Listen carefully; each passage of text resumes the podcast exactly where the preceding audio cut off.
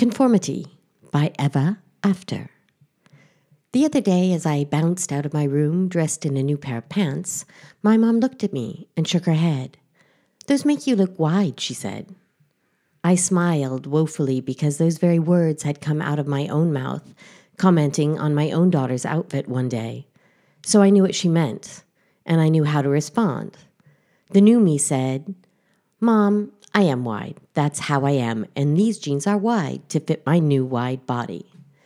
Well, she scoffed, indicating that I should make an effort to make myself seem less wide because it would be prettier, because pretty women were not wide, because men didn't like wide women, because men liked petite. Everybody did, and everybody knew that.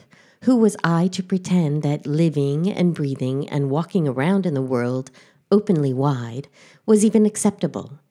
It was almost a dare or even a slap in the face to what we have all come to know is common knowledge. Mom, I've been shrinking my body to squish myself into a size 34 for 50 years. I'm a size 38 40. That's my size. The size of my real, strong, fit, healthy body. Your body looks great, Eva, but those jeans just make you look too wide.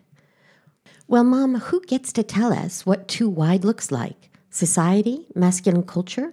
People who want us to fit into a mold so we buy more stuff that they say looks good on us because they own the factory that makes it all anyway and they want to sell more of it? It's easier and more profitable to enforce their model. Fuck society. Oh, my thin, true size 36 mom gasped. Eva, don't say that.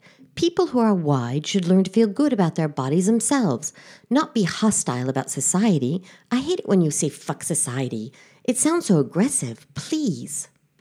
Mom, I like these pants, and I like my size 3840 body too. I like who I am now and how I feel, finally. But can you imagine how hard it is to feel good about your size or your place when society and culture everywhere are telling you that what's really pretty and what's really good is two or four or eight sizes below yours? Come on, how many people even fit that criteria? This came perfectly on the heels of the other conversation we'd been having for months about never being enough. I'd been telling my mother for months how trying and exhausting it had been for me never feeling enough, never really adequate, not perfectly perfect, she took that as a blemish on her truly wonderful, optimistic upbringing, wondering how I'd ever turned so pessimistic, as if French culture and questioning and self doubt had somehow rubbed off on me. But those core feelings of inadequacy were actually the sure key to why I'd ever been living with a Ted for all those years. Why I'd accepted, why I'd stayed, and why I'd been seduced at all in the first place. My own lack of self love and self compassion had allowed me to fall head over heels without a second thought. Oh, I'd felt self confident as a younger woman. I thought I was pretty cool, pretty smart, and pretty pretty too. But needless to say, I was never, ever quite enough, and it was so tiring. It wasn't because I cared too much about what other people, other than Ted, even thought. I was already my own worst critic all by myself, judging myself constantly. That's what was exhausting. I was. I always could have said something much more intelligently, written it clearer, looked a bit differently, reacted more thoughtfully, in which case I could then have met someone else or been somewhere different or gone someplace better.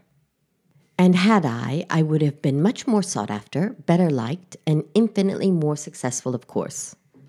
Then, obviously, had I done all that, I would never have ended up in the grips of a Ted at all, which was the primary reason I'd been beating myself up for the last five years.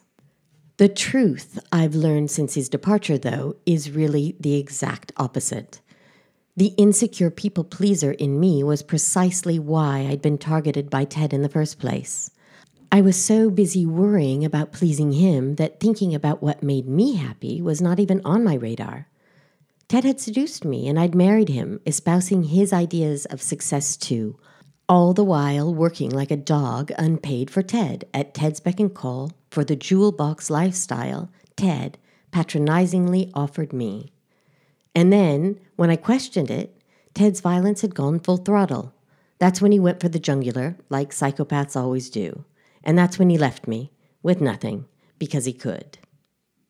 But the fear and the pain and the shame of his departure were all the more devastating because I'd neglected myself for him all those years, prioritizing his desires over mine, ignoring my own needs completely.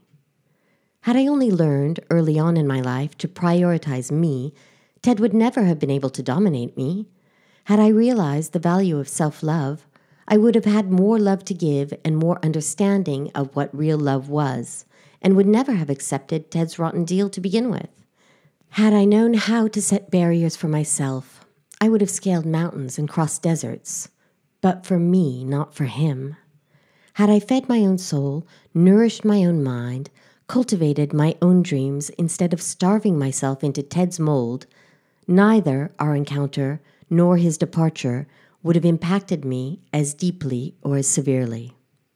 So now, when I reflect on my days with Ted, our big homes and cars, our fancy clothes, and my tiny size 34 body, wondering if I could ever fit into that image of adequacy again, I shake my head.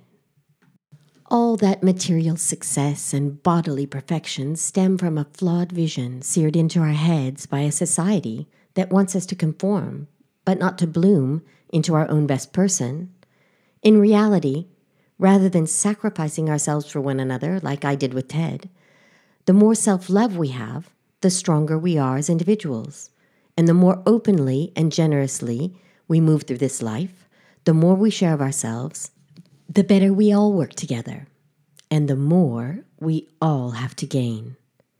Certainly, and luckily, in heft and width and wealth of spirit, at least. And none of the rest of that crap that we accumulate is going with us anyway when we croak, right?